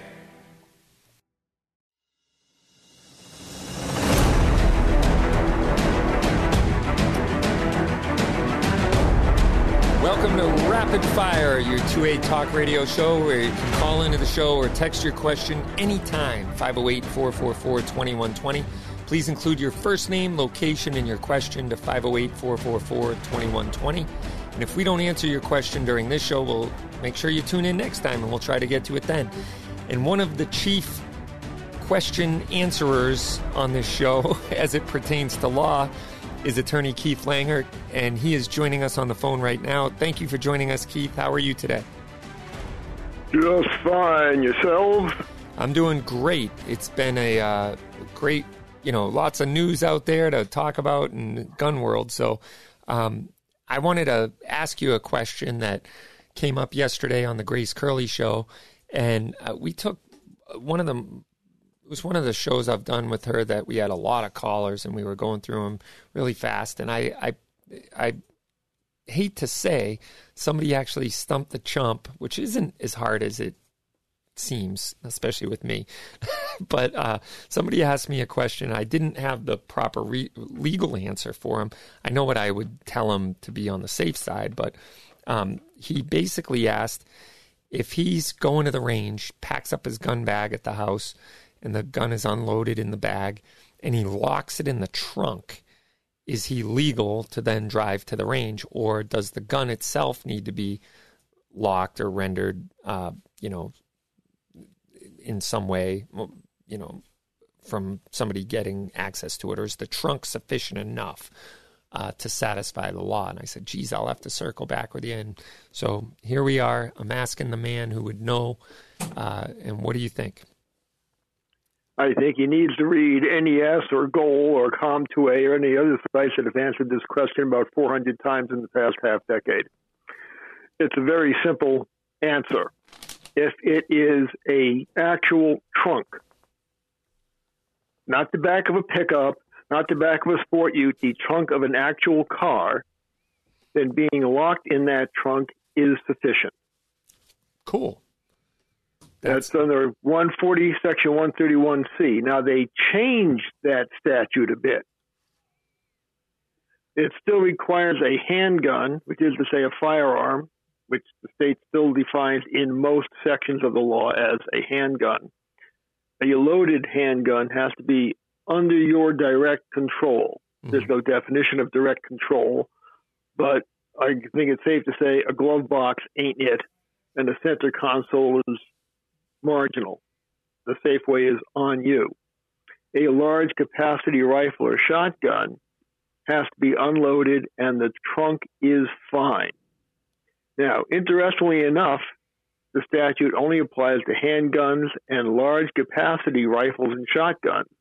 So, theoretically, you can throw your Garand or your Springfield or your standard SKS, one that wasn't modified with the aftermarket AK adapter, in the back seat and go toddling off to the range.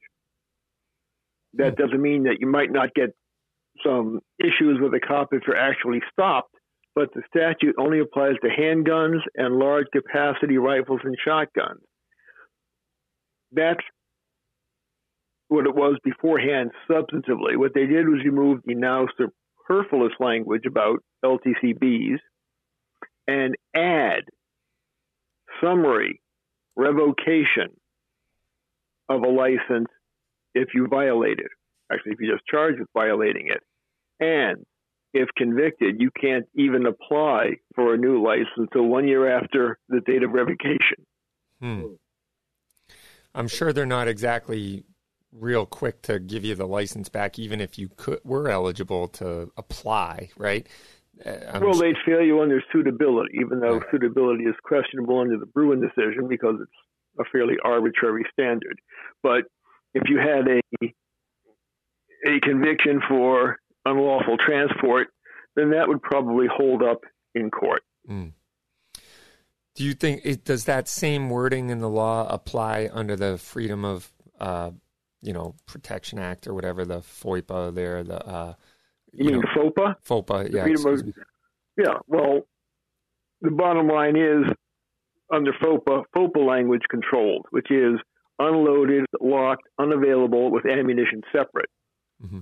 There's no mention of ammunition in the Massachusetts statute other than the gun has to be unloaded. Sure. So all these twits would think they're going to be Rambo and go running around with their shotgun or the AR loaded in the trunk. That's not complying with the statute under Massachusetts or federal law. Right. Now, what about if the magazines could be loaded, though, correct? Load all the magazines you want. Yeah. It says nothing about ammunition, nothing about magazines. Just make sure the magazines aren't in the in the gun. Now, what about um, like if you have a truck cap, for instance, with like locking toolboxes or a locking toolbox on the back of a pickup truck? Uh, you know, something like that, where you could slide the guns into that and lock it. Is that would that be considered the same as a trunk? If they wanted to say that, they just said that. It says trunk. Mm-hmm. So, what your excuse would be for doing that is the rest of the statute says in a locked case or other secure container. Can you convince the court that a locking toolbox or a locking bed cap is a secure container? Some sport utes have hidden uh, storage areas, locking storage areas under the seats. Mm that would almost certainly qualify as a locked case. A locking toolbox, you know, big contractor's toolbox on the back of the bed, a locking bed cap. The further you get away from the actual language of the statute, the more uh, the undertaking is. Of course, the question is if it is duly secured in a truly locked bed cap, in a truly locked toolbox secured to your bed, not a toolbox sliding around in the back. Uh, then the question is, how is it the police even know it's in there? Right. That's always the real question. Why are they finding the gun at all? Unless it's laying in the back of your seat, like it is for me when I go off to the range, because I'm only going across town and I know the statute doesn't apply to my M1 Garand or my 03 Springfield. You know, how would the cops even see it? Well, you know, there's speculation that when you get pulled over, say you say you do a rolling stop through the stop sign or some stupid thing like that, and you get pulled over, and there's some speculation that they know you have a license to carry when they run your plate or grab your driver's license, and so if they were to ask you, are there any guns in the car at that point, because they see that you're a, you have a, or maybe there's an NRA sticker on your window or something, who knows? But if they ask you, that would be the the only reason I could think of that they would, you know, suspect there's a gun in the car. And if they ask, the correct answer is duly secured in a locked container per statute.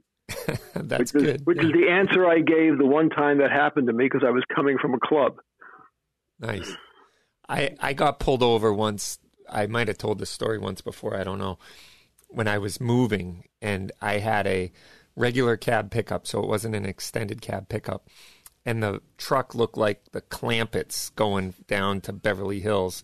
Uh, the back of the truck had everything I owned in it. You know, this I was about 18 years old, and uh, might have been 19, but uh, 18 years old, and I have my bureau, my mattress flapping halfway back in the wind, you know, and everything else. I literally look like the Clampetts. So I had every gun I owned on the passenger seat, which was substantial at the time for an 18 year old but they're all in cases and rifle cases and you know original lock boxes and everything. And uh, my driver's side mirror was uh, broken uh, because of well, that's a story for another day. But uh, it's a good one though. Uh, but that was broken, so I didn't know the cop was behind me until he pulled into the breakdown lane and put his siren on. So I pulled over, and he walked up and he looked through the window at all the rifle cases and pistol cases I had in there, and he said, "Do you have any uh, firearms in the vehicle?" and I literally just pointed. I didn't even say anything. It was pretty funny, and he goes, "Oh, all right, yeah, that's cool. Don't worry, I'm not going to give you a hard time." And then he went back into his car and whatever. It was he was really cool about it, but.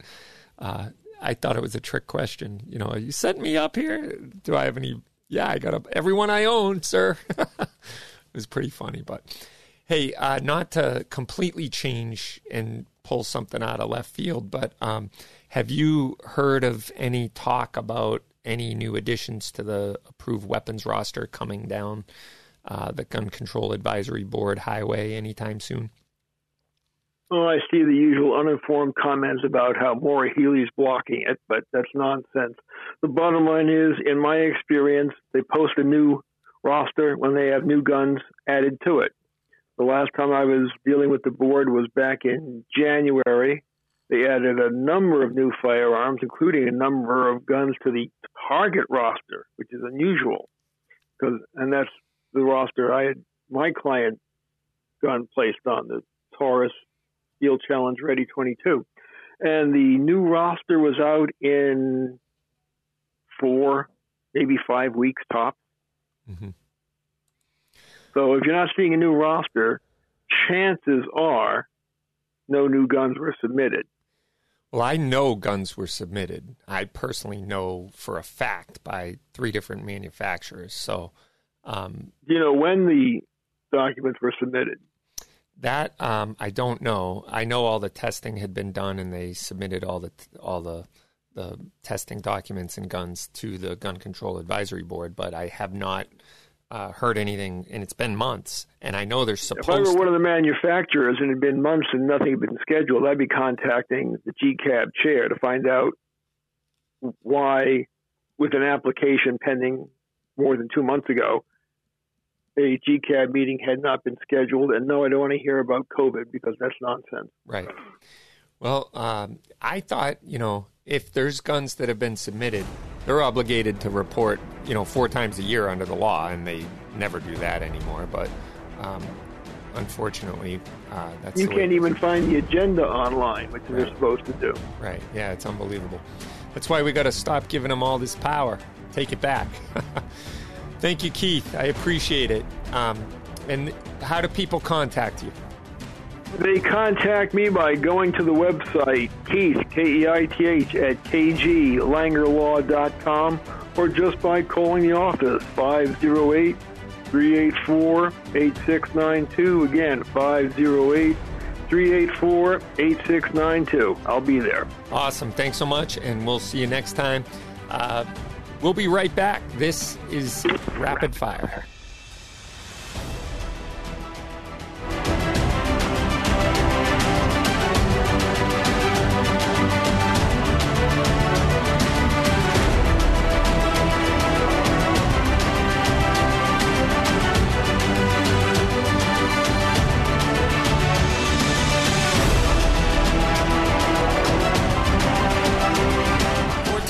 Offers the very best optics specifically made for shooters with rugged construction designed for extreme environments. Vortex Optics build quality ensures accurate, reliable, and repeatable performance every time you squeeze the trigger. Add fully multi coated lenses and nitrogen purging, and you have a quality optic with an extremely reasonable price tag. That is the Vortex difference. Come into Cape Gunworks to see the full line of Vortex optics today. Federal ammunition is 100. This is where the American ingenuity met a trailblazing spirit. Hard work united with patriotism and technology blended with new ideas. That's federal ammunition. Right here in Anoka, Minnesota, born in 1922, made in America, and proud to be the best. Federal ammunition, a century of innovation, and we're only getting started.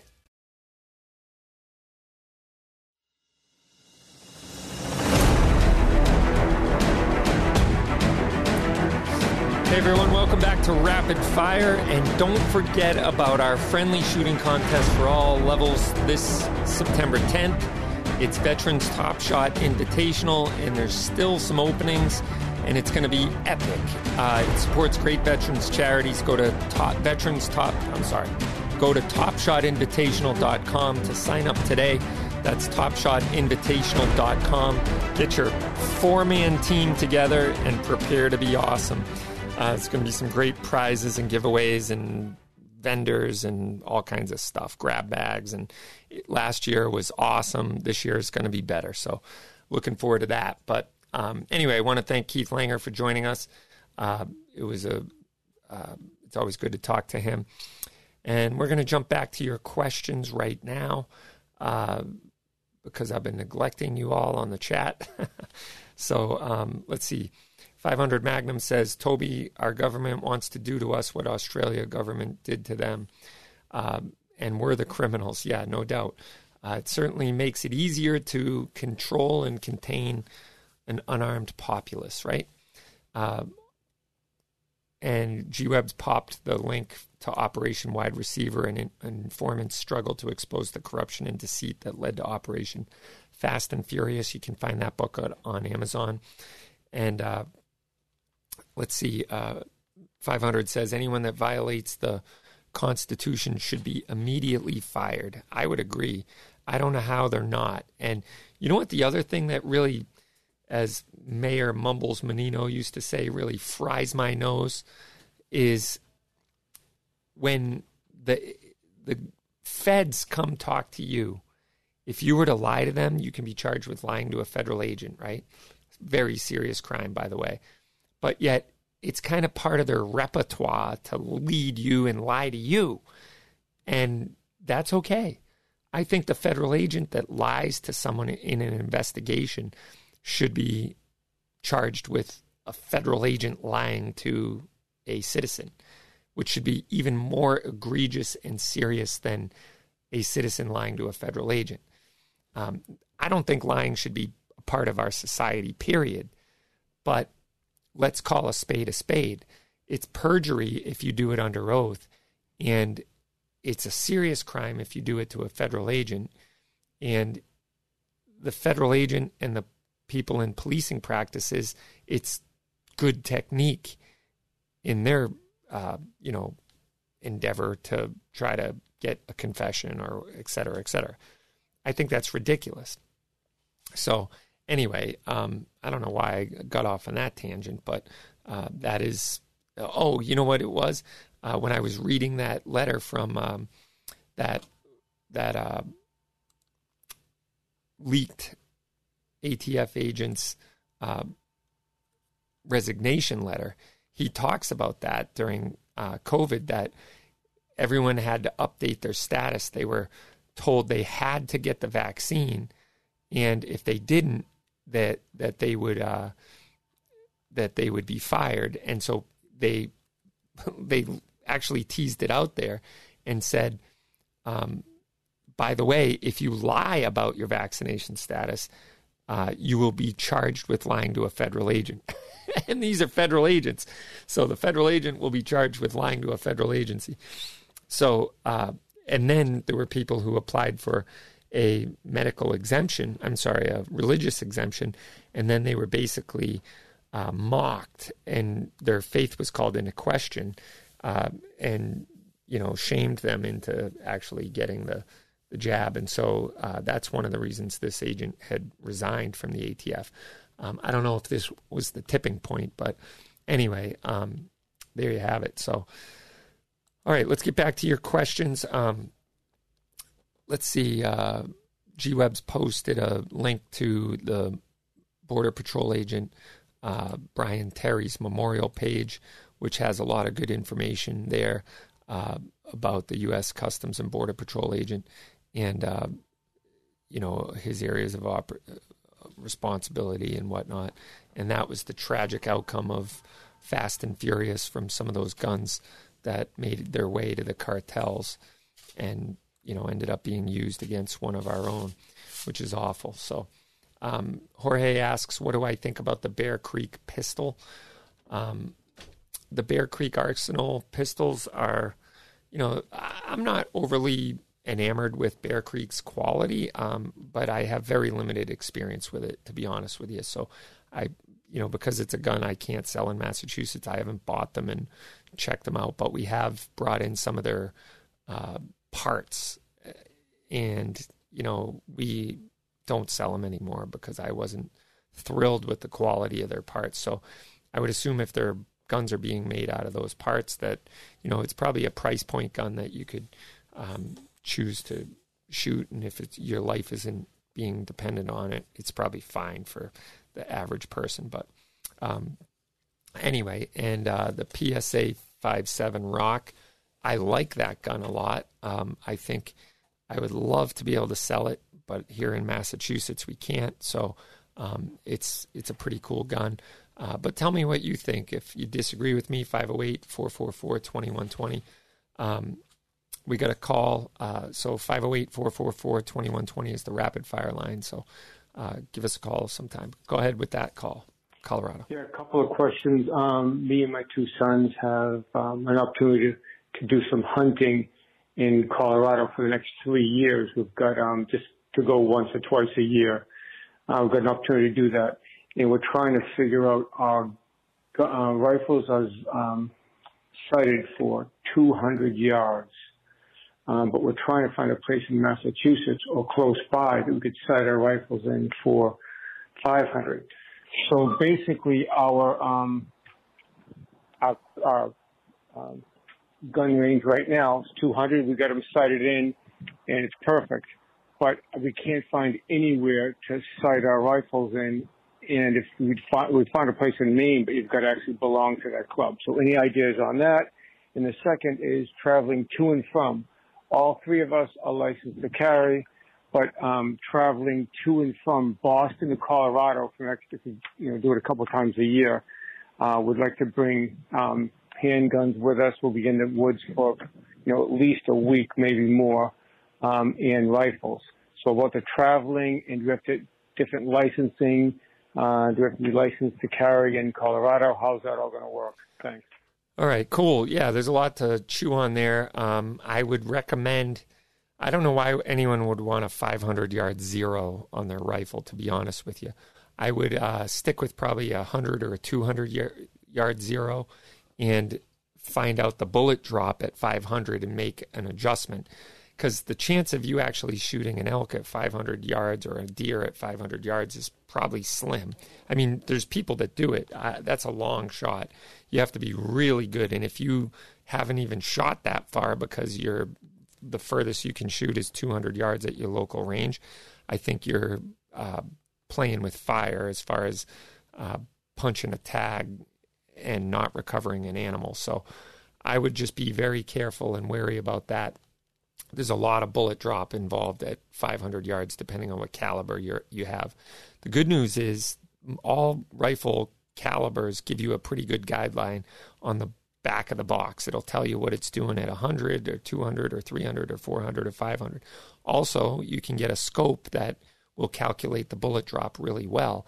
Vortex Optics does this great. They have a bullet drop compensator built into the gun uh, or into the reticle of the scope, or you can also figure out the dope, if you will, and dial the scope in. And I'd get something with a zero stop. So, in other words, you sight the rifle in at 100 yards and you change the stop on the on the scope turret to zero at 100 so you can always quickly return it back to zero but you'll figure out through shooting and through um, you know the math involved if you run a ballistic calculator there's many available online you punch in the length of barrel the twist rate the caliber and the uh, the round that you're using, and it'll tell you exactly how far that bullet's going to drop at whatever distance, and then you can make your sight adjustment on the scope. So, but this isn't something you do uh, kind of on the weekend.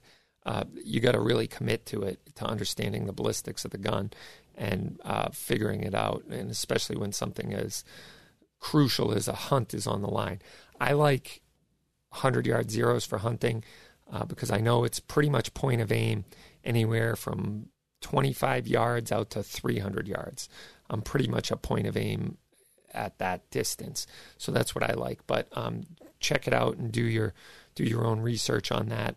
And as far as uh, traveling with those guns, you shouldn't have a problem with a handgun or a rifle going to Colorado as long as you declare them and you know you put them in a TSA approved rifle case and you have your own padlocks on those rifle cases and you declare them at, at the airport you fill out your firearms declaration card you put it in the case you know you show the agents that they're all empty and not loaded and your ammunition ammunition is separate from it the ammunition ammunition can be checked in your bag believe it or not um, but then you just lock up the the case itself and check it and then you pick it up on the other side in Colorado. So it's pretty easy to do. I've brought guns to Colorado a couple times, and uh, it's not not very difficult. So you're allowed to do that. It's it's easier than most people. And he's declared them every time. That's correct, except for the time I was coming back from Alaska when I forgot, and I almost missed my flight. And I did hold up a flight over that. Uh,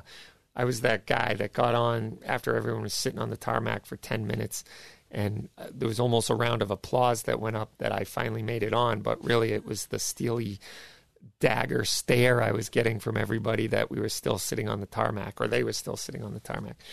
Uh, I'm sure there was a couple of people that were like, uh, "Must be from Massachusetts," you know. but anyway, um, so so yeah, don't forget to declare your firearm. That's one thing I did forget. But when you travel a lot with firearms, mistakes will be made. Uh, but I'll never make that mistake again. And I promised the TSA agent that decided to take my $1,500 fine off the table that I would never make that mistake again. And I haven't. I haven't since. So, anyway, um, yeah, uh, G Webs thinks that we should do a long format show uh, podcast with Mike Detty and I think we need to do it. So maybe when I get back from vacation, we'll we'll do that. Uh, it'd be it'd be a good one.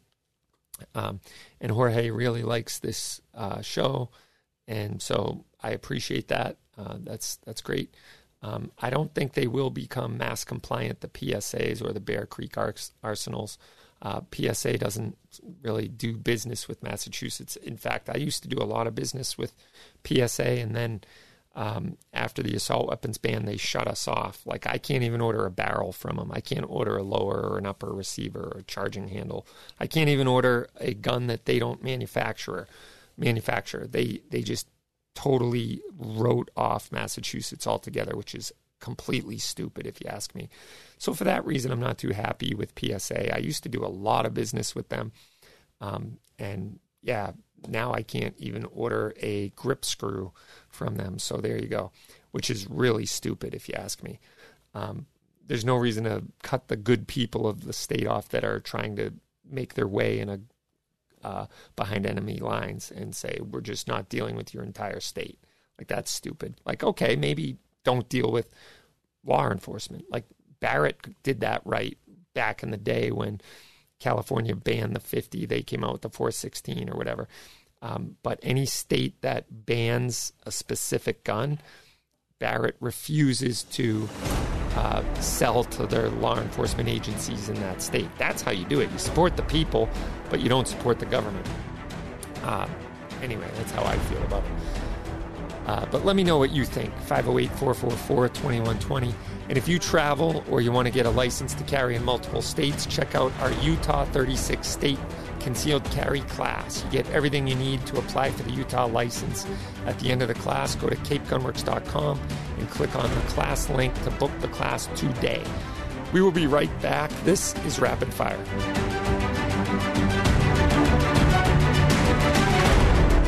If you're looking for legal protection, text CGWMA to 281 603 0066. Text CGWMA to 281 603 0066 for a special offer from U.S. Law Shield on self defense insurance.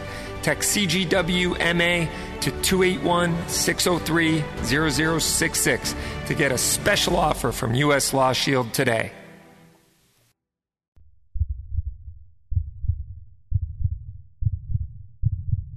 May your tag of a lifetime finally come through. May the snow pile up and the elk come down. May your socks always stay dry. May the herd bull finally break from the herd. And may your aim always stay true. Welcome to the next level. Welcome to the Vortex.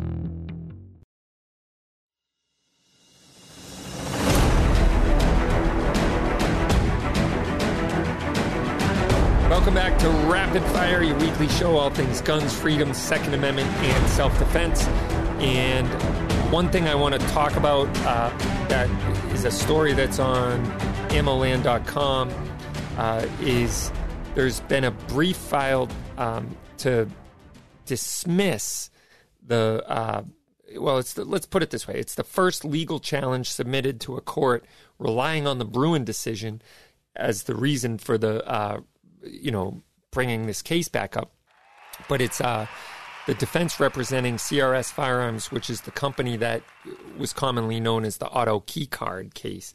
So these were the this was the company that had the auto key card and if you don't know what that is, if you type in autokeycard.com, you'll see that the government has taken over the website. So you're not even going to get access to it.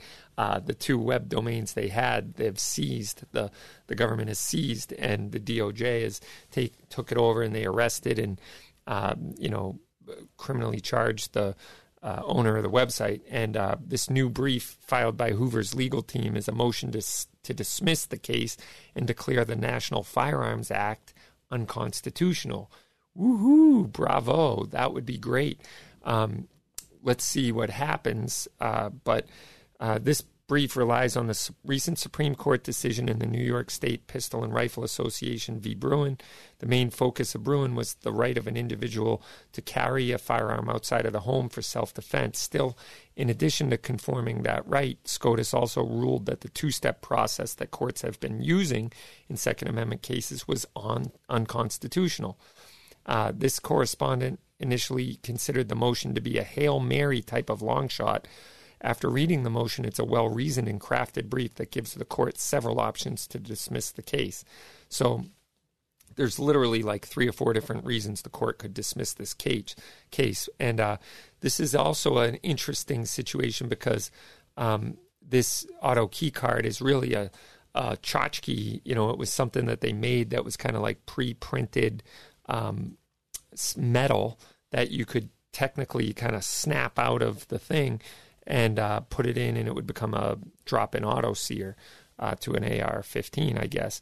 Um, but basically, uh, they said that they were making and manufacturing firearms or machine guns, and uh, it, it wasn't that. It was, you know, kind of the blueprint for it, and in some cases, it's actually the the they were charged with basically releasing this information on the internet because it was even, I think, downloadable in a uh, printable version. So if you had some sort of uh, 3D printer, you know, some sort of metal printer or whatever, that you could potentially print this out yourself.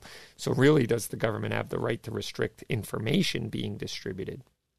So, it's a it's an interesting case to watch, and it could have uh, resounding effects on the NFA, which again I think is an unconstitutional um, application. Uh, it's an unconstitutional act, especially with this new single step approach of text, history, and tradition. And you hear Joe Biden say, like, oh, they didn't, you couldn't own cannons when the Second Amendment was written. And that's an outright bald faced lie. There were privateers that owned entire fleets of ships that had multiple cannons on them. and, uh, you know, they owned basically private navies. And, uh, you know, to say that you couldn't own a cannon, nothing could be further from the truth. So the government wasn't restricting any type of arm at the time of the Second Amendment was ratified. And again, I've made this point before that it is a one way separation. It is not for government to tell you what you can have, it's for us to acknowledge what we are given by our Creator and that government wrote down, ensuring that that right would never be infringed. So the never being infringed part is government's limitation on our right to keep and bear arms, not the other way around. So they seem to get that confused all the time in Washington, D.C., and in state houses everywhere. But anyway, uh, we have the Veterans Top Shot coming up. There's still spots available. Go to veterans, uh, go to topshotinvitational.com to sign up today. It's a shooting contest for all uh, anyone at any type of uh, experience level. You're going to have a ball. And go to veteranstopshot.com to get signed up today. You don't want to miss out. It's on September 10th. We'll be right back. This is Rapid Fire.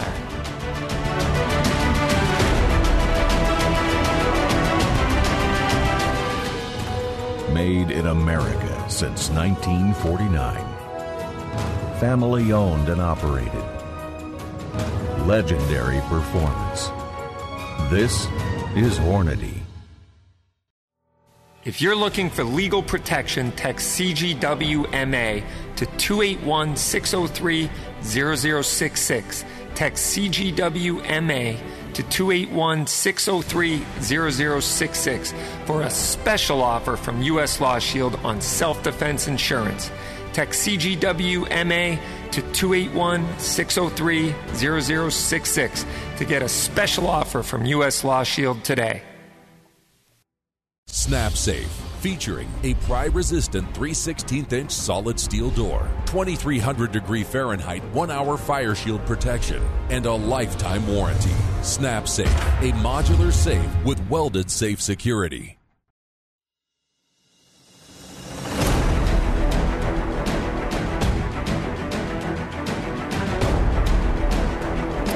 Welcome back to Rapid Fire. 508 444 2120 is the live number if you want to call the Rapid Fire line or leave a message or send us a text. Uh, if we're not broadcasting, we'll get to your question next time for sure. 508 444 2120. And I got like a million things to talk about in this last segment. We're never going to have enough time, so I'm going to talk really fast. I got to talk like the micro machines guy. Uh, I'm dating myself, the micro machines. But anyway, um, couple quick questions. Is the VP9 SK ever going to make the roster? I don't believe so. Um, and I could go on and on about that, but I think we'll have the roster itself challenged before the VP9 SK will ever be on the roster. And 500 Magnum wants to know if I like the 5.7 by 28. You've never shot it. I absolutely love the 5.7 by 28. For a little while there, I actually carried an FN57 as my EDC with a Surefire X300 flashlight, and somewhere I have the outside the waistband uh, Kydex holster that I had custom made for that, and it's magnanimous. It it it looks like a a side plate to a chest carrier. It's so big, but it's it's a super cool gun, and um, that gun is actually for rent on my range nowadays. Uh, the five seven by twenty eight. I retired and put it as a rental gun on the range, and then they made it mass approved, much to my chagrin. I, I mean, much to my amazement and my uh, applauding them that they sent it out for testing. And now FN, um, who pioneered the 5.7 pistol, Ruger has followed suit, and um, I think it's great. And I'm only going to say this, but there's another manufacturer about to drop a 5.7 pistol. Um, so stay tuned for that. Little bit of uh, little bit of uh, scuttlebutt for y'all. Um, stick that in the rumor mill and churn it. but you'll see it, I promise. Um, Keith is weighing in on a question that was on a chat, and uh, it says, I have my LTC in Mass. Am I able to buy full capacity magazines and an AR 15 in New Hampshire and bring it back to Massachusetts? And he says, not legally unless they predate the 94 assault weapons ban. Thank you for clearing that up. And uh, let's see. Uh, 500 says, I love this show. Great work as always. And um, uh, G Webs is pointing out that uh, Guns and Barbecue doesn't like PSA either. And he's wondering if we have come, just become best friends, best internet buddies. uh, and so 500 Magnum also says all weapons and accessories laws are unconstitutional. I agree. And if you're a free citizen, why aren't you a free citizen? You should be able to have anything you want. I agree. So let's get that assault weapons ban challenged. Let's get that uh, roster challenged. Let's get the NFA to go away and all that good stuff. And I think the roadmap is pretty clear. One thing I really wanted to talk about, and I should have talked about this in the first hour because of our station affiliate in Tucson, but uh, the Democrat Senator Mark Kelly who is running for reelection in in Arizona, is conspicuously avoiding any mention of his staunch gun control advocacy as he stumps around Arizona. And if you don't know who Senator Mark Kelly is, he's married to Gabby Giffords, and together they formed uh, the gun control group for uh, uh, Americans for Responsible Solutions with his wife Gabby after a, less than a month after the Sandy Hook elementary attack. Um, I'm reading now from a Breitbart article, and it says the gun control group morphed into Giffords, a gun control outlet which grades states on the stringency of their gun control and pushes for the adoption of further restrictions at the state and federal level.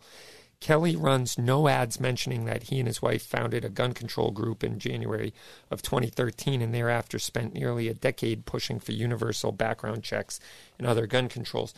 And for him to go through Arizona and not mention this is amazing because he knows it's the death rattle to his campaign if he tells everyone, Yeah, I want to take your guns away in an extremely gun friendly state like Arizona.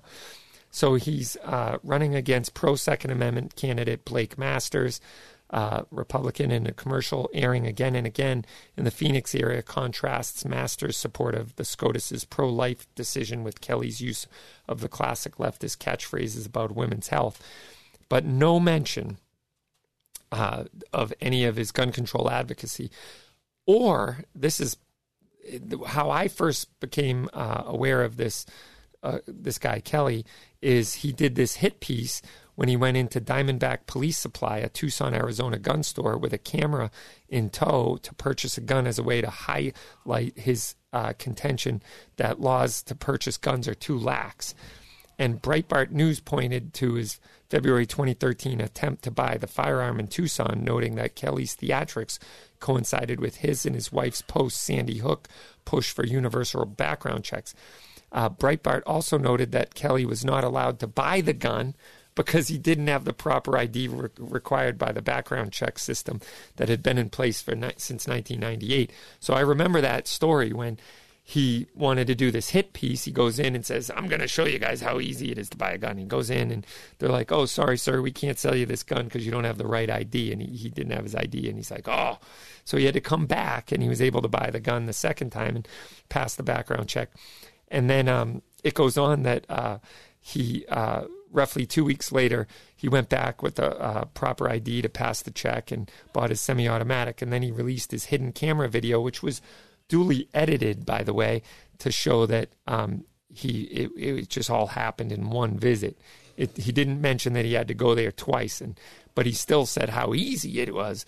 And then he uh, went back and bought a semi-automatic rifle, but the sale was terminated because Kelly made such a show of it that the Diamondback police supply owner Douglas McKinley squashed the purchase, citing concerns related to question one on the ATF form.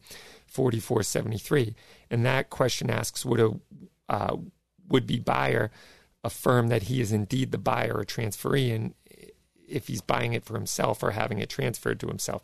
So because he didn't you know, because of what he was doing, the gun dealer said, Are you actually buying this for yourself? And recognizing that he's an anti gun person, he probably was not. He was probably purchasing it and ultimately going to do something else with the gun. So they were like, nah, we're denying the sale. So, you know, it's unbelievable how uh, the guy, the guy, um, you know, ended up failing at his one job to show how easy it was to buy a gun in Tucson, Arizona, a very gun friendly state. And uh, so there you have that. Uh, stay tuned. You never know what's going to happen. Hopefully, they will make the Second Amendment a big time issue on in Arizona as they should. So, um, thanks guys for tuning in to another show. Uh, remember, you can always listen to more content on rapidfireradio.us.